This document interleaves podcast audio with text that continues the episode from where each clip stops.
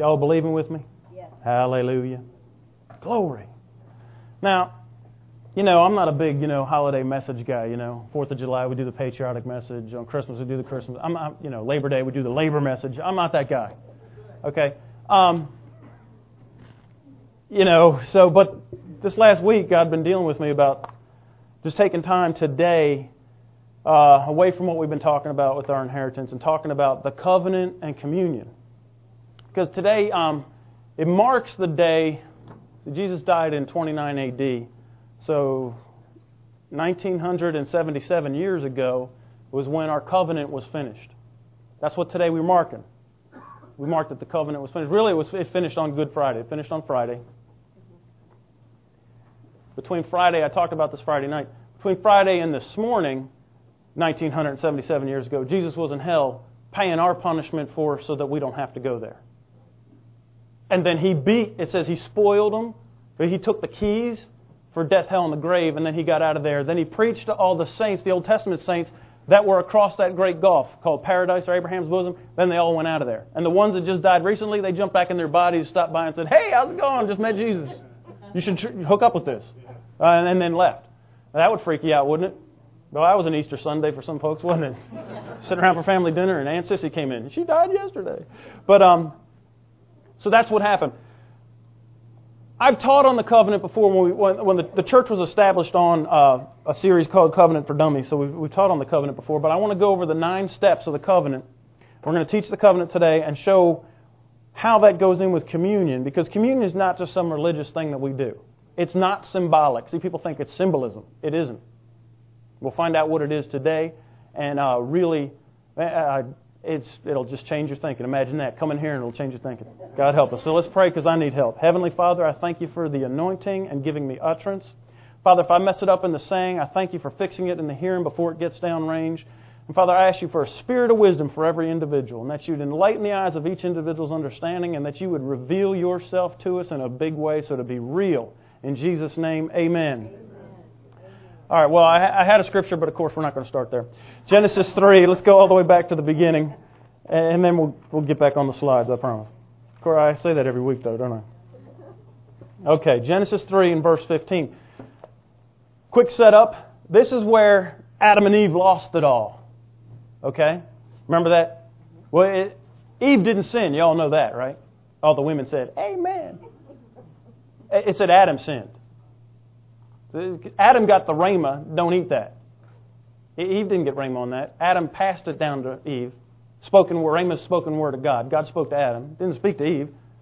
And so when Eve was deceived, Adam should have rose up and took his place and said, "No, we ain't doing that." Right. And it would all got fixed. Right. Even after Eve ate. But no, he said, "Okay, baby." And, and men have been doing that ever since, right? Yeah, and, and that's the mess we're in. All right, so after that, now God is letting them. Now, see, God didn't curse the planet. People say, see, God, no, the curse happened because of this. And God, in His mercy, lets them know what happened so they don't wake up in the morning and go, what's going on? Because everything's changed now. So God's telling them, He's not pronouncing the curse, He's telling them what the curse is so you know what it is. All right? So He gets down and He's talking to the snake. And He tells the snake in verse 15, that's, that's Satan, He says, I'll put enmity between thee and the woman and between thy seed and her seed. Now that's plural. He's talking about all our kids don't like snakes. And, and some freaks do, okay, but they will still bite you and you'll die. Well, that still happens right now on the planet, right? Y'all, okay. Then watch, he switches it from plural to singular. He said, And it, her seed, it shall bruise thy head, and thou shalt bruise his heel. He's talking about Jesus. He promises Jesus, a Redeemer, someone to get this mess back in track. That's what that was right there. Okay. Now, let's go to the slides. Galatians 3. Go to Galatians 3 and verse 15. Now, I don't have a lot. I got a few scriptures up here, and then we're going to get into the Word. So if you don't have a Bible, they all might be gone. But uh, y'all look in your Bible so you know this isn't man's words, that it's God's words, okay? And we'll make some notes here, too. Galatians, God, Galatians, Galatians, yeah, there we go. Galatians 3 and verse 15. It says, Brethren, this is Apostle Paul speaking, I speak after the manner of men, though it be a man's covenant.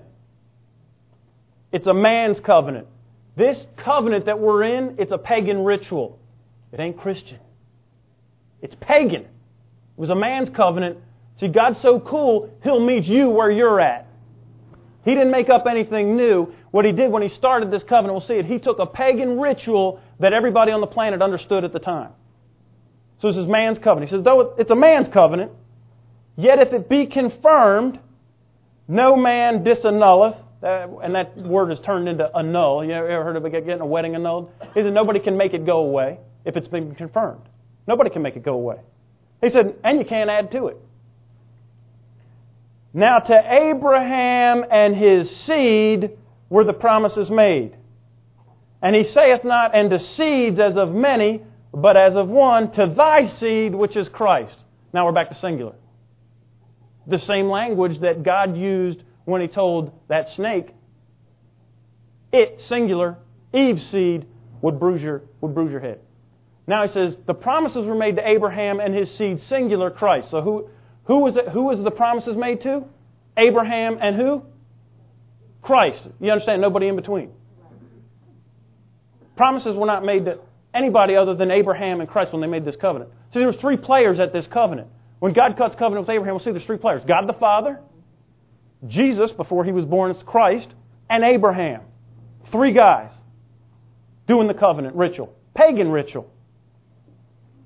He says, And I say unto you that the covenant was confirmed of God in Christ before the law. That's before there was any Ten Commandments before. And he said, What? Which was 430 years after.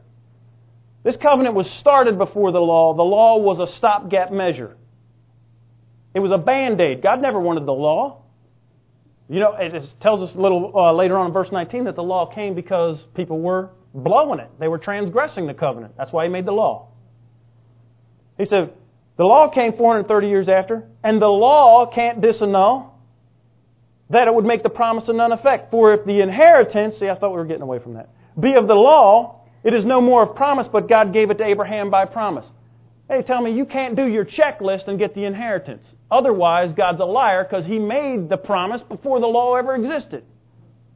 You following that? All right, so jump down to verse 26. Because remember, He said that the promises were made to who? Abraham and Christ.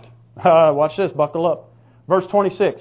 For you are the children of God by faith in Christ Jesus. For as many of you has been baptized into Christ, and that means immersed or born again, you have put on Christ. There's neither Jew nor Greek, neither bond nor free, neither male nor female, for you all are one in Christ Jesus. And if you be Christ, then you are Abraham's. Uh oh. Do you understand that the Bible just called you Christ?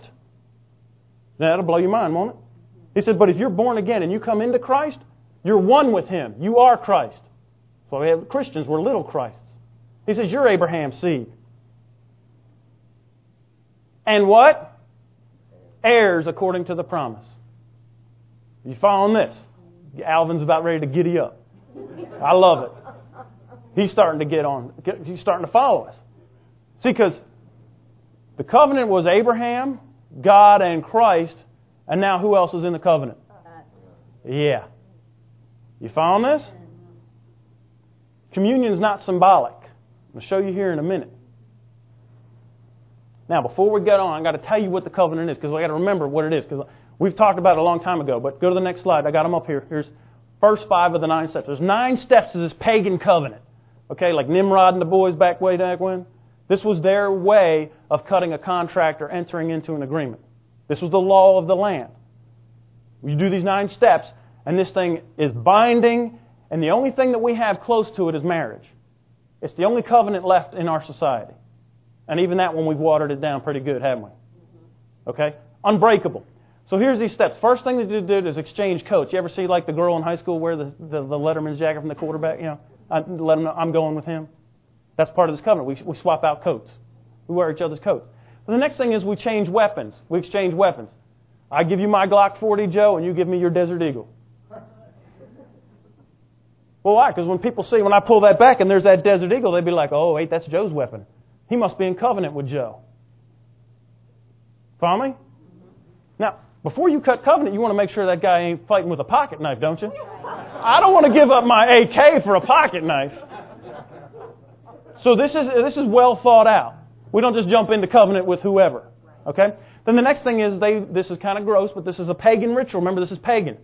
They would take animals and they would split them Right down the middle, from the skull all the way down to, you know, what you know. All right. I don't know what I'm going to say. But then they would take the two parts and they would lay them out against each other. So you'd have a half a brain on this side and a half a brain on that side. You'd have two legs on this side and two legs on that side. You'd have half guts over here and half guts over here. And you'd lay them out. And then the two covenant partners would stand back to back, and then they would walk a figure eight. This one would walk around this side, while the other one was walking around the other side. They'd meet in the middle and then switch and walk around this side, and then they'd meet back again face to face instead of back to back. That figure eight walk, notice it has no beginning and no end. If you turn that symbol on its side, it is the symbol for infinity. That's where that symbol came from, from blood covenant. The mathematical symbol for infinity came from blood covenant. Doesn't end. Now, what that signified was everything that I have is yours, and everything that you have is mine. All the wealth belongs to both of us. Sounds like marriage, don't it? Should be, anyway. Everything, you don't have to ask me for anything, it's already yours. Oh, can I borrow that? No, it's already yours. Do you understand? You got 100% equity, each of you. You put everything that each other has, it's not even a question. We don't even ask, we just take it. Because if you ask me and I've already given it to you, well, shut up, you're annoying me. You understand? I already went through this nine step process to tell you it's all yours where there's no question. What's the next one on the list? What they would do now, this is the old blood brothers, remember that? They would cut their palms and mix each other's blood with each other. Become the old blood brothers. That's part of this blood cup. Mix the blood. We have to mix each other's blood so that, you know, our blood's mixed. So that, that's, that bond, pagan, it's gross. See, but this is a man's covenant that God chose to use because that's where man was at when he showed up on the planet to do this. Then the next thing was they would take ashes and rub it in their, in their wound so it would scar. So when you said, hey, how you doing? Everyone would say, hey, man, that guy's in covenant. If you fight him, you're going to have to fight whoever his covenant partner is. You're not just messing with some guy out here by, no. He's got backers. So that's what that scar was, a sign or a token of the covenant. All right, go to the next one, Mandy. What would they would do is take covenant names. They would exchange covenant names. We change names. We do that in marriage, don't we? Mm-hmm. Yeah. We change names. Let each other know. Now, here's your covenant name. Here's my covenant. We change names now. Everyone knows we're in covenant. Hey, I'm not that same cat that you knew before. Kim's no longer Kim Westover. She's Kim Whitman. Everyone knows she's in covenant. Everyone who knew her as Kim Westover, they know she's in covenant. New covenant name. Next thing that they did is recite the terms of the covenant. You ever heard the wedding vows? Mm-hmm. Well, the terms of the covenant are everything, and this is what they would do. This is yours, this is yours, this is yours. Now it's mine. And then I would list this is mine, this is mine, this is mine, now it's yours. And we'd take these terms and we'd say that we're going to put everything together, that you don't have to ask, that it's for, forever, and for how many ever generations? For how many ever generations? You can specify it's just between us, it's between the kids, and when the kids get old enough, they can enter the covenant if they want to, or it's forever. Our two families, you know, are forever. That's the terms of the covenant. You decide what the terms are while you're cutting covenant. Okay? Then we had what was a uh, number eight. They would share a memorial meal of bread and wine. Well, that sounds familiar, doesn't it? Why would they do this? What it, is, it would symbolize that because they're pagans now, they ain't eating each other's flesh and blood, but it would symbolize that I am now eating your body and drinking your blood. Now we have become one flesh. Have we heard that anywhere before? Sounds like marriage. One flesh. We do this over a meal to, to show as part of the covenant is one more thing in the covenant. It's like handing rings out at the wedding, or saying the I do's at the wedding, or saying your vows. See, it's just one more step in this process. Is that we drink wine and we eat bread. It's a step in the covenant. Then number nine is we go, we take that blood that was in, that the animals shed because we only split a little bit of our blood. We take that blood, we put it in a bowl, we go plant a little itty bitty sapling, and we dump the blood on that tree. And so as that tree grows and the blood is in the tree, it's a covenant tree. And as it grows, we know the covenant is growing stronger and it's getting older, and that tree will be there a real long time as a reminder, hey, we're in covenant. That's the nine steps. Now, great, Andrew, what's that mean? What happened was God looked for a man that he could cut covenant with for one reason so he could get Jesus here. Do you understand? Jesus couldn't just show up legally. Legally, the planet belonged to Adam. Adam turned it over to Satan. Whatever trickery Satan used, it doesn't matter. It now belongs legally to Satan. You know, God can't violate law. If he did, it all comes apart. So what he had to do was find, a, find somebody that would give him their only son so that he could give that guy his only son. The only way that'll work is through covenant. He found a guy, Abraham, he looked for 2,000 years. Because it was 2,000 years from the garden until he got to Abraham. Until he could find a guy that would just be crazy enough to go ahead and give him his only son, Isaac.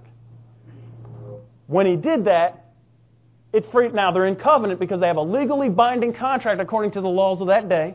If he did this now, it would be different because we don't do that. But in that day, that was the law.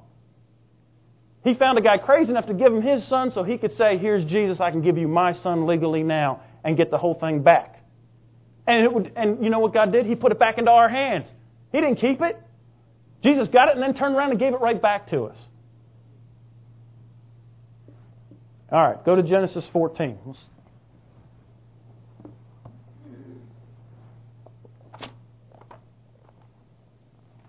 Is it all right if we go a little late today? People are like, oh, I don't know. It'll be worth it, I promise. In Genesis 14, this is right before God starts cutting covenant with Abraham. This when Lot was carried away with Sodom and Gomorrah. Friday night crew, you remember that? The five kings and the four kings, and the five kings got overtaken by the four kings, and they took Lot and all the wealth of Sodom and Gomorrah, and Abraham took his 318 guys and whooped up on 100,000 people. How many know God was in that battle? This was even before he was in covenant. He's coming back with all the spoils. A very, very, very rich guy. He's got the spoils of nine cities. Not just LA and New York, but add seven more. All that wealth. As he's coming back with this whole entourage, Melchizedek, who Friday night crowd, you remember this is the pre incarnate Jesus? Melchizedek, high priest of God, comes out.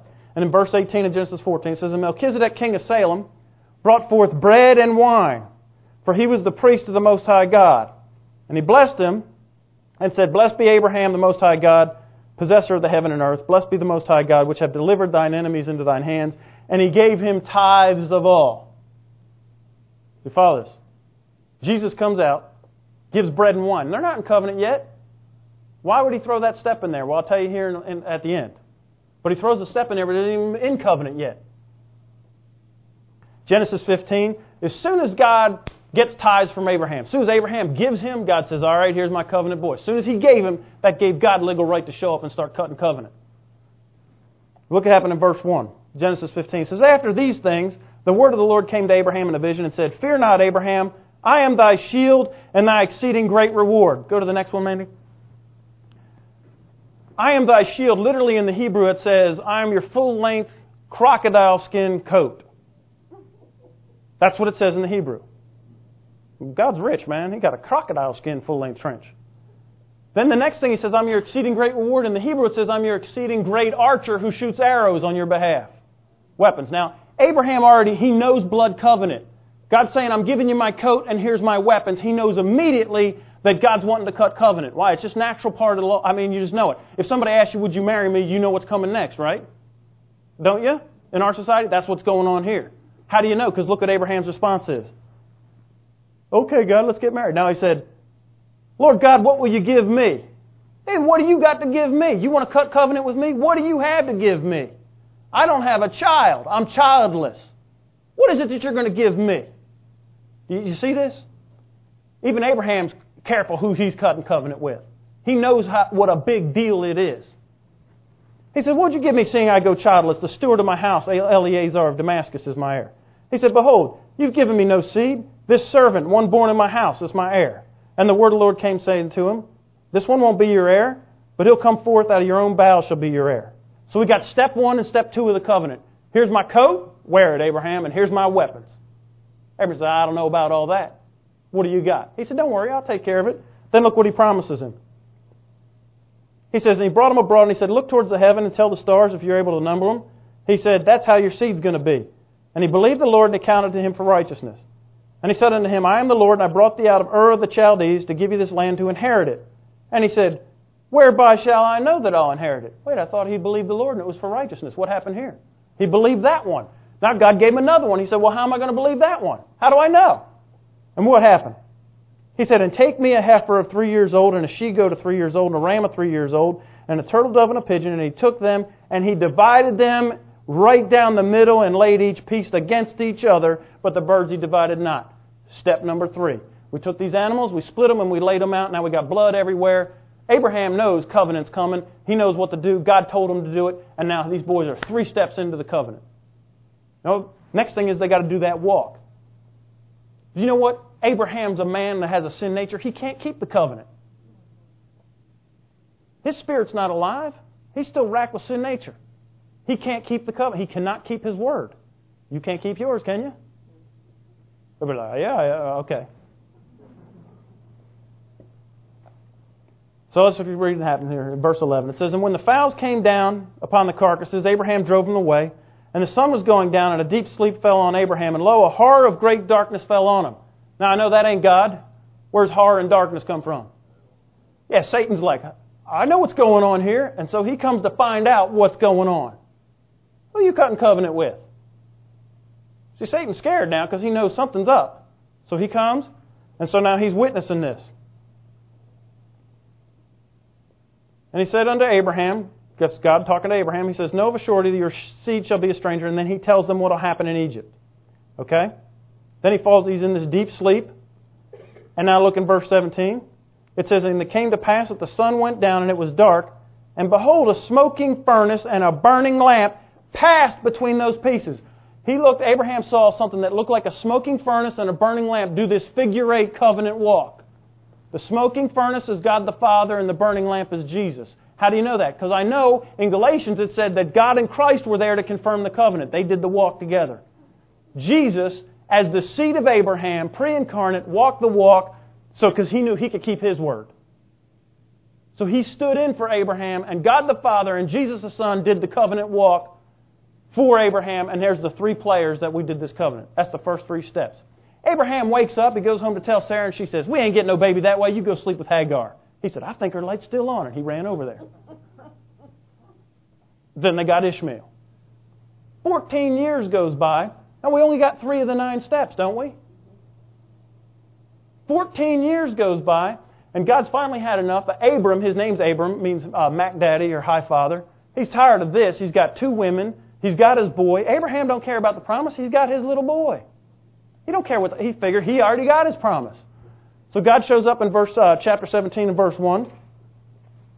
This is Abraham's 99 years old, and the Lord appeared to Abram, and he said unto him, I am El Shaddai, Almighty God. He said, Walk before me and be thou perfect. You better straighten up and fly right, boy. We got a covenant going here. He said, And I'll make my covenant between me and thee, and I'll multiply thee exceedingly. As for me, behold, my covenant is with thee, and you shall be a father of many nations, and thy name shall be called Abram no more, but shall be called Abraham. Name change. We got covenant names. Do you know after this, God was always referred to himself as I'm the God of Abraham. He took Abraham's name. He didn't say, I'm God Almighty. He said, I'm the God of Abraham. And then when Isaac got in the covenant, he said, I'm the God of Abraham and Isaac. And when Jacob got in, he said, I'm the God of Abraham and Isaac and Jacob. That's how he called himself. He took, he changed Abraham's name to a covenant name, which means father of many nations. And he took Abraham's name as I'm the God of Abraham. Changing names. And we're also we're going to talk about the, the terms of the covenant because what's he say? He says, I'll make you exceeding fruitful and I'll multiply you. Kings will come out of you in verse 6. Verse 7, I'll establish my covenant between me and thee and thy seed and their generations for an everlasting covenant. How long? Yeah, not just one generation, not two generations, everlasting. He said, and I'll give you Canaan for a possession, and I'll be there, God.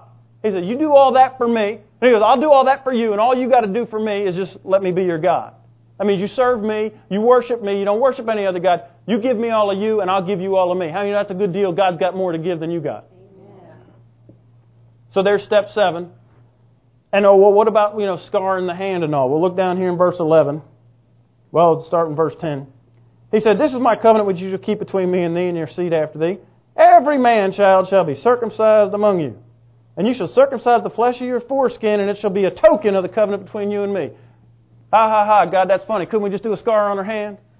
Now, the women don't care, but man, I'm telling you what, that's a funny scar, isn't it, God? But that's the token. So there's another step. Step number seven, we have a scar. So we did three more steps. Step five was a scar. Three more steps. We did name change, we got the scar, and what? Terms of the covenant. We're still missing three. Go to the next one, man. Did you notice that the three that we never got to was mix the blood? Then we didn't do the meal of bread and wine, and we didn't plant a tree and sprinkle blood on it. Y'all know where I'm going with this?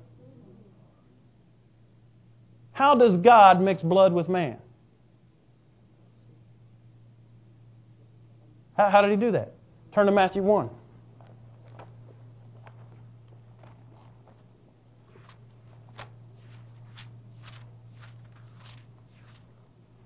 Matthew 1 and verse, uh, was it up there? Yeah, 20. This is the angel talking to Joseph. He said, But while Joseph thought on these things, behold, the angel of the Lord appeared unto him in a dream, saying, Joseph, thou son of David, fear not to take Mary your wife, for that which is conceived in her is of the Holy Ghost. She's pregnant, says, by the Holy Ghost. The sperm of the Holy Ghost fertilized the egg of Mary, and God mixed his blood with man. Step number four. That's why the virgin birth is important, because otherwise it'll just be man and man's blood. Do you, do you follow that? Step of the covenant. Turn over to Matthew 26. Now we get to this uh, meal of bread and wine. Notice it never happened with Abraham during the covenant. Why? Because it wasn't toward the end that God wanted to put it here. Matthew 26, and I guess what verse? 26? Is that what you got up there? And as they were eating, Jesus took the bread and blessed it, and he broke it, and he gave it to the disciples. He said, Take, eat, this is my body. And he took the cup, and he gave thanks, and he gave it to them. Drink ye all of it, for this is my blood of the New Testament, which is shed for many for the remission of sin. Now, that word new right here in the Greek is not neo new. That's the word new for like, oh, that's a new car, that's a new covenant, old covenant. No. This word new means freshness of age. He said, This is my blood of the freshly completed covenant. It's freshly aged, it's freshly matured. This is the covenant, it's new because I'm completing it. That's what he told them. My blood is going to complete the covenant. Because what's the last step that we haven't done yet? Take blood and sprinkle it on a tree to complete the covenant. He said, This is my blood for this freshly completed covenant, the one that was started 2,000 years ago. Turn over to John 19 and we'll see that. This is what happened on Good Friday.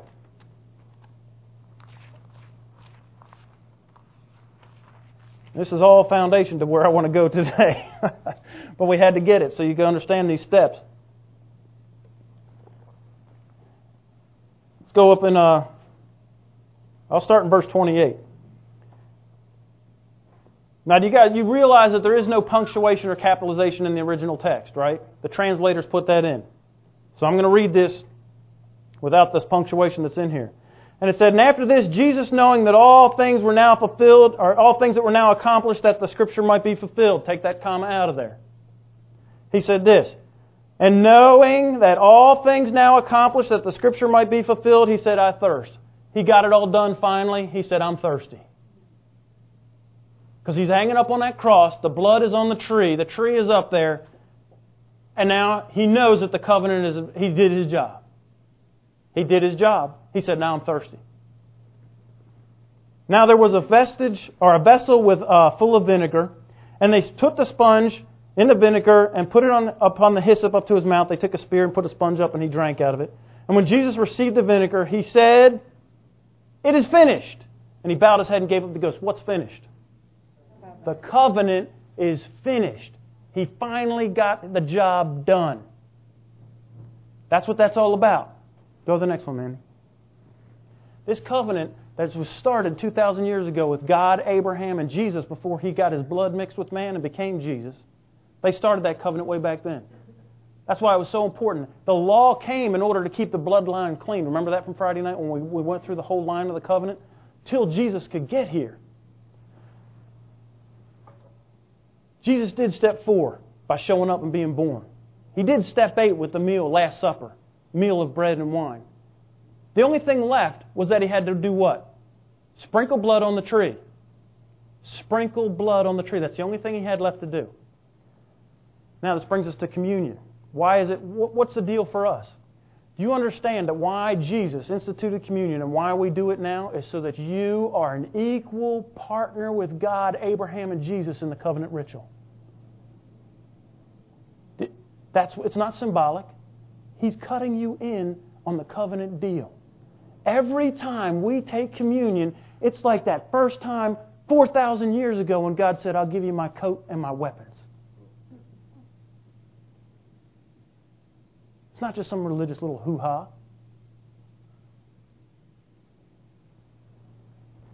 You're an equal partner. Now, I'm going to show you in the Word because you know I don't like to say nothing unless I can back it up with the Word, right? All right, flip over to 1 Corinthians 10. We're off and running now.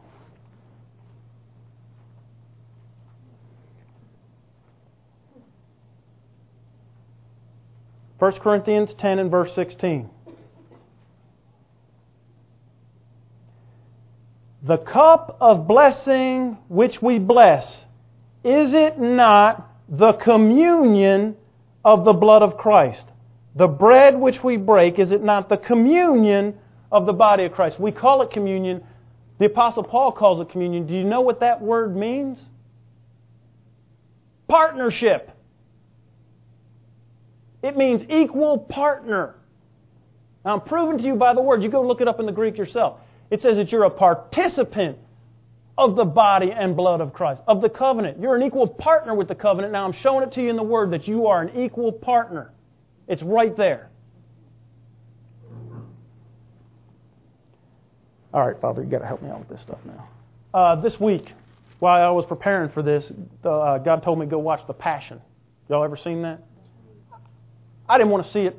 Uh, we've been bucking up. I mean, I'm avoiding it like the plague. You know, I mean, those of you who know me know I'm a big crybaby, right? You all know that. You know it, don't you? What really gets me is like when somebody else sacrifices for me. That's why I wear this little wristband here. Jack gave it to me for Christmas, and it's black, but you know what? It's to remember all the people that died in law enforcement and in the military sacrificing in the Homeland Security deal so that we could be free.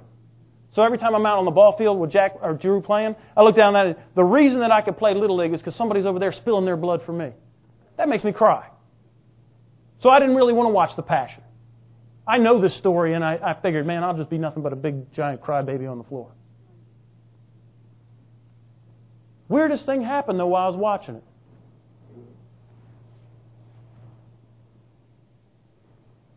I'm watching Jesus, you know, get beat and then rods, and then he stands back up, and man, I, man, I'm like, you are the man. He took 39 rods, and then he still stood back, and they're like, this guy should be dead. So then they go to the scourging, right, and they start ripping his flesh off and just ripping it and ripping it. And instead of me crying, you know what the Spirit of the Lord told me? He said, you know, Jesus didn't have to do any of that for the covenant. What? No, step number nine, all he had to do was spill blood on the tree. Sprinkle blood on the tree and raise it up. Boom, covenant's over. He didn't have to do anything in his body. Do you know he almost didn't make it to doing step nine because he took that detour and got beat and got bruised and got ripped and stripped? His flesh ripped right off. You know when Jesus said, no one takes my life from me. I lay it down and I take it up. That dude should have been dead long before he ever carried the cross all the way up to the hill. But he knew, he, that's why he said, I thirst. When he realized it's all over, I finally made it. I thirst. Do you know he wasn't afraid? When he was in the garden, it said fear came on him. You know what he was afraid? He was afraid about going to hell. Not being, not the fear in his body, because he even told people, he said, don't fear people that can destroy your body. You feel somebody, you fear the person who can destroy your body and soul in hell. That's who you fear. Why would he tell you not to fear the pain if he was going to? He didn't care about that. In fact, he didn't care about it. He took a detour to make sure that he got beaten and bruised and ripped and stripped. Why? It's not part of the covenant. Why would he do it? 1 Corinthians 11. Verse 23. Paul says, For I have received of the Lord that which also I delivered unto you, that the Lord Jesus, the same night which he was betrayed, took bread. Oh, communion. And he gave thanks, and he brake it and said, Take, eat, this is my body which is broken for you. Say for me. For me. Then he said, Do this in remembrance of me. Now, what about the blood? Remember in Matthew 26? What was the blood for? The remission of sins. Watch this. Our sins were forgiven when that blood was put on the tree. He didn't need to have his body broken. Our sins were already forgiven. End of the covenant. Why did he have his body broken? For you. For what point? What, what reason would he do all that? Turn to Isaiah 53 and let's find out why his body was broken.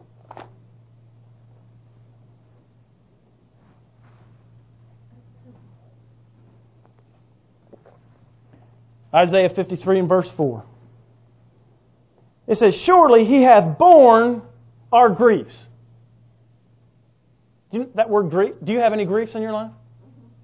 You know you don't have to because Jesus bore them in his body. Why was his body broken? So you don't have to have anxiety or grief. You have any anxiety? That's what the word literally means anxiety. You got anxiety about your bills? You don't have to because Jesus took a detour to take his body getting beat and smashed so you don't have to. What's next? And he carried our sorrows. You got any sorrows in life? You don't have to. Jesus took a detour from the covenant and was beaten so he could bear that in his body so you don't have to. What's next? It says, Yet we did esteem him stricken and smitten of God and afflicted, but he was wounded for our transgressions. That ain't sin. You know what transgressions are? Oh, I was in the Marine Corps. We would call in an airstrike. The pilot wanted to know an ingress, what's the way in? And an egress, the way out. Do you know what a transgress is? It's a way through. Now, what would happen is transgression literally means that you crossed a border from one kingdom into another. Every time that you cross from having dominion, because who has dominion? You do. He made you a king. Every time you cross over from that border into Satan's dominion and you let him dominate you, Jesus took his body getting all beat up so that you don't have to stay over here in this dominion. You come right on back over here and you take dominion. That's why his body was broken for you. Not for sins. What's next? Our iniquities. Iniquities. Now we think, oh, that's sin. No, it's not. The word iniquity literally means to be disposed towards evil. Do y'all remember evil? Adversity, affliction, calamity, misery. How many of you are predisposed immediately when something comes along? You predisposed to go right towards evil. Oh, yeah, I knew it was going to happen. Oh, this is bad. Oh, calamity. Oh, misery. I knew that would happen. Anybody? Of course you do. I do too. Because that's part of what happened when we lost it in the garden. Jesus' body was beaten so we don't have to be predisposed towards misery and affliction and calamity and grief and sorrow and trouble. Amen. You don't, you don't have to be dominated by that. What was the next one?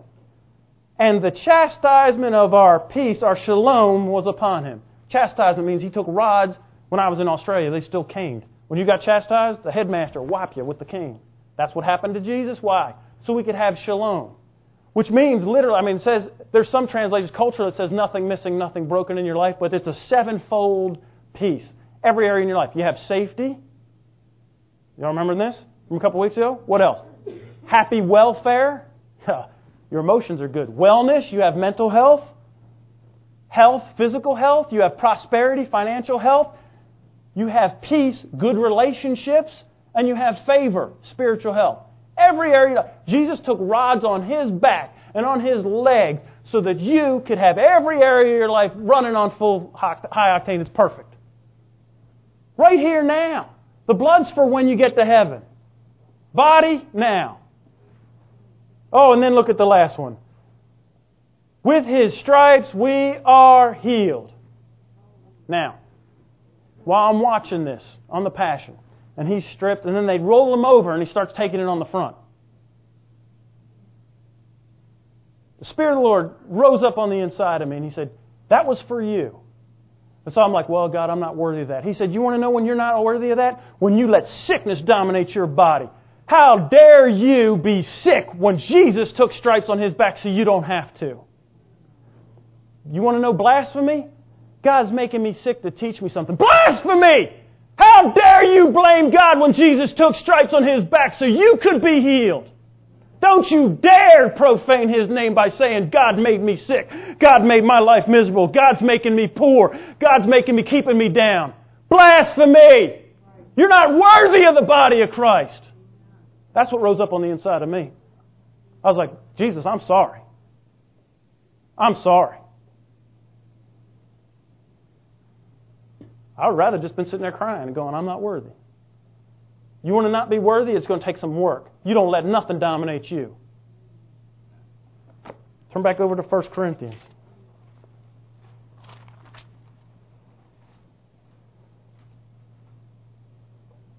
Verse 26 For as often as you eat this bread and you drink this cup, you do it to show the Lord's death till he comes.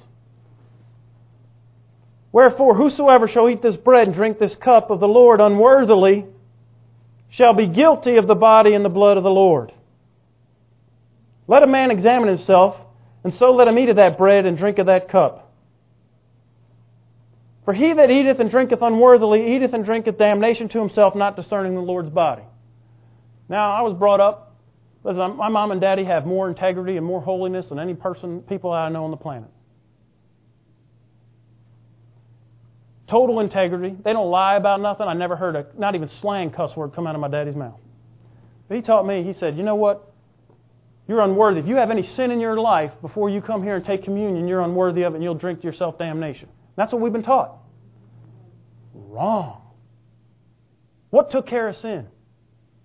The blood. Now, God brought me to the scripture right after He yelled at me about blasphemy. At least He didn't call me a whore this time. That happened before.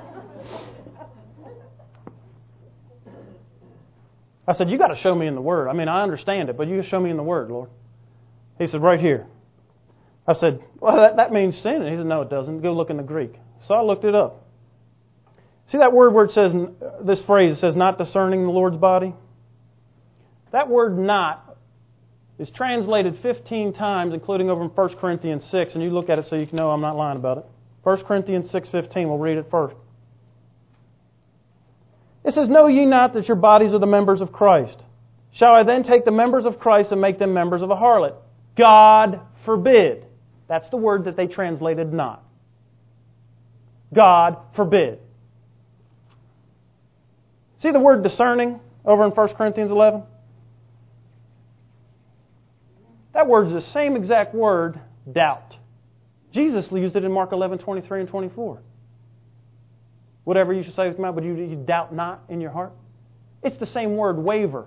Let no man waver. Any man who wavers, don't let him think he's going to receive anything of the Lord. Same word, stagger. Remember where Abraham staggered not? He doubted not. This is the word doubting.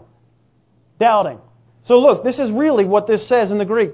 You got to get rid of all the translate the religious translators, okay? And let's find out what it really said in the original. It says this: For he that eats and drinks unworthily eateth and drinketh damnation unto himself, God forbid doubting the Lord's body. God forbid that you doubt the Lord's body. That's when he's yelling blasphemy. God, for, because you doubt it. I doubt it. Anytime that you let sickness reign in your body, you're doubting the Lord's body. You let sickness have dominion over you, you're doubting what he did in his body. You're unworthy of the covenant. He said, and and you screw yourself over. If you partake of this covenant and you doubt the Lord's body, he said you're unworthy of it and you're guilty of hanging him on the cross. Not sin.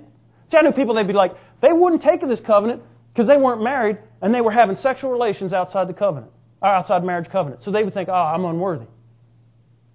No, that sin's covered by the blood. That has nothing to do with his body. He says, God forbid you doubt the body. That's what makes you unworthy. For you to do that because you have sin in your life, you're doubting the blood. But he never tells us doubt the blood because really, we never really doubt the blood. Do you know anybody that really doubts the blood? We all, any born again person, they believe they're going to heaven. They believe Jesus' blood washed the, their sin. They don't doubt the blood. 99.5% of the body of Christ have unworthily been drinking this because they doubt the body.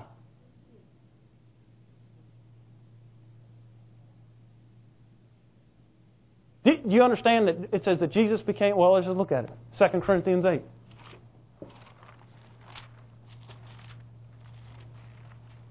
See, it's not just about healing, it's every area of your life. 2 Corinthians 8 and verse 9. For ye know the grace of our Lord Jesus Christ, that though he was rich, yet for her, his, your sakes, I'm sorry, for your sakes he became poor, through his poverty you might be rich. If you doubt, listen, blasphemy that you be poor and you be in poverty.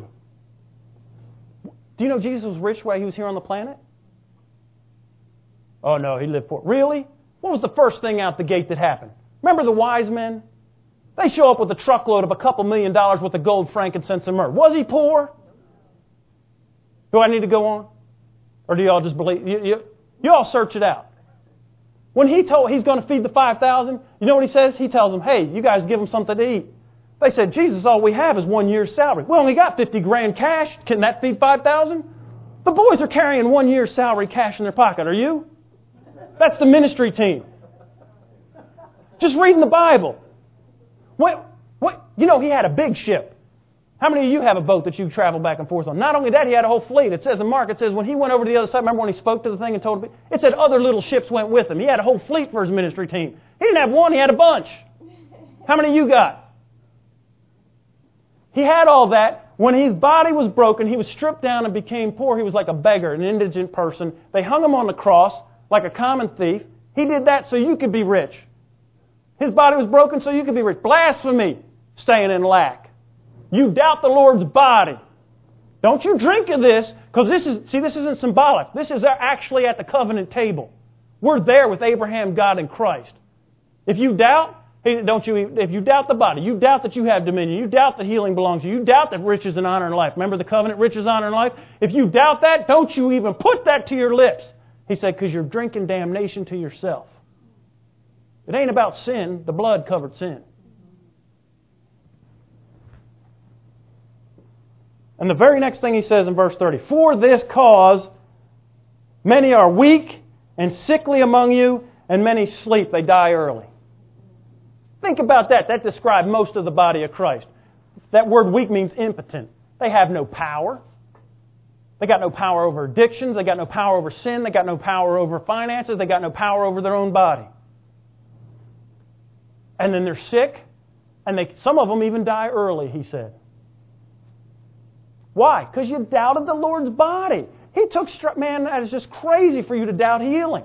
That's crazy for you to, to doubt riches belong to you. Jesus didn't have to take that detour.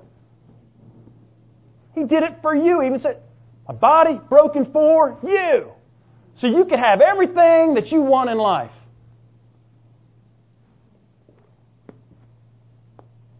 He said, But when we are judged, oh no, back up, verse 30. It says, For if we would judge ourselves, we would not be judged.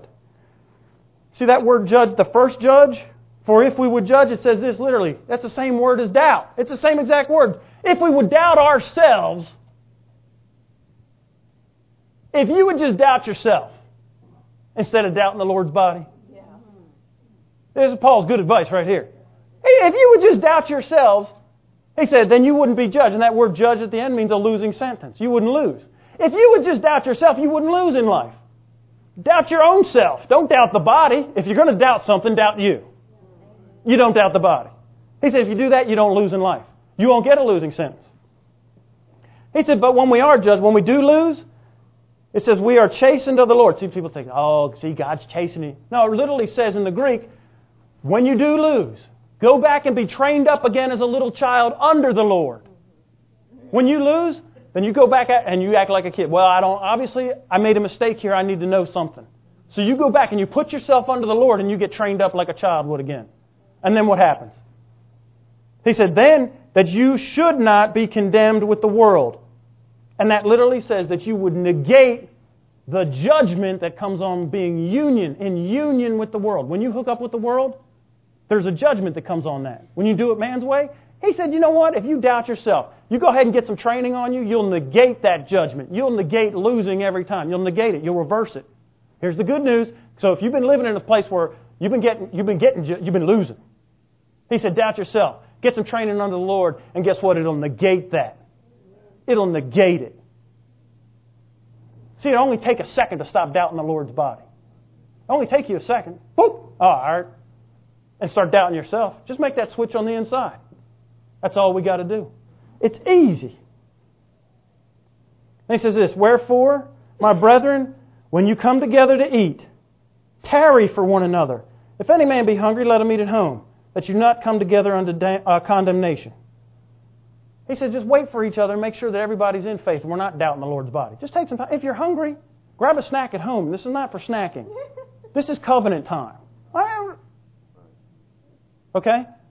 So just wait for one another till everybody says, yeah, we're all good, and give everybody a chance to not doubt the Lord's body, and then go ahead and partake of the covenant, step number eight. Now don't take, do not partake of this covenant lightly. This is like getting married, guys. See these people, I've seen ministers, well, I take, I take communion every day. You obviously don't understand what it is. It also says you do it when you come together. So if you're just taking it by yourself in your house, you ain't doing, you're not part of, you're not really doing what it says to do. He always tells you come together and do it. He says when you come together and you do this. And you don't be doing it every, you know, I know somebody they do it every week. Really? Are you that serious every time you come in here? You make sure and you examine yourself every week that you make sure that you're not doubting the Lord's body and that you're entering into that covenant that you won't break it? That you, every time you enter, what we're saying is, God, I give you all that I have because I want all that you have. We don't do that every week. Every day, once a month. You can, but are you taking the time to make sure that you're really there and you're saying, God, I'm giving you everything? Are you examining yourself every area of your life? I'm giving you 100% equity, God, because I want 100% equity with you. That's what this is. Some religious little hoo ha. Oh, oh, yay, and blood, buddy and blood, yeah, I'm good. Now, this is more on our end than his end. All his equity's there. It's been there for, you know, waiting to give it to you. You know you get the equity in the proportion that you give yours? Now I'm getting into next week, but God has to hear and do you the same level that you hear and do Him. You want to command some stuff? You start doing what He says, because then He has obligated Himself to do what you say.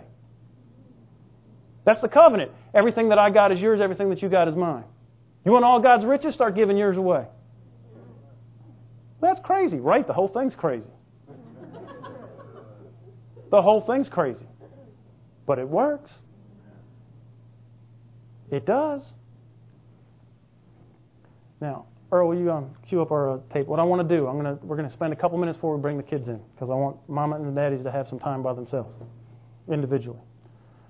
We got a uh, I got a soundtrack up here. We're going to play. It's going to be the communion music. I'm going to give you guys a few minutes. I don't know, till the Lord says go ahead and go. Then we'll go back and we'll get the kids and we'll bring them in. And then we're going to do communion, step number eight. Now, we're all kind of solemn and beat down, but I'm telling you what, this is a happy time. At a marriage, it's happy. Whoo, this is good. Listen, we're coming to the, really for the first time probably in most of our lives that we're really understanding that we're coming to the covenant table here today. Enjoy it. You're, you're an equal partner with God, Abraham, and Jesus. Enjoy this. There's a lot of power in this. So just make the adjustment. Yeah, you know what, Lord, I don't doubt your body. I'm sorry that I did. Forgive me. He will. He did. It's under the blood. Now don't doubt the body. Let's get into this covenant and enjoy the ritual. And man, watch it take off.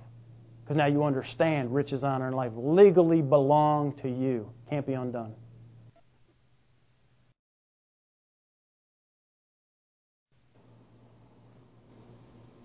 That blows me away that God would think of us 4,000 years ago.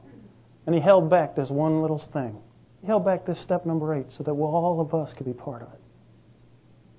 He's thinking of you, way back at the beginning. That's His character.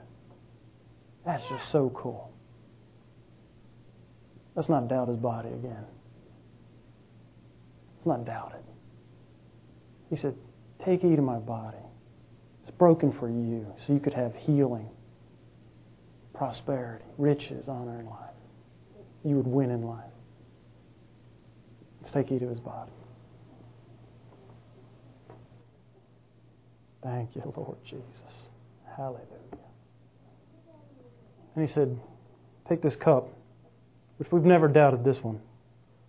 This one will go down a lot easier. He says, It's my blood paid for all the sins. They're gone. So let's take drink. Hallelujah.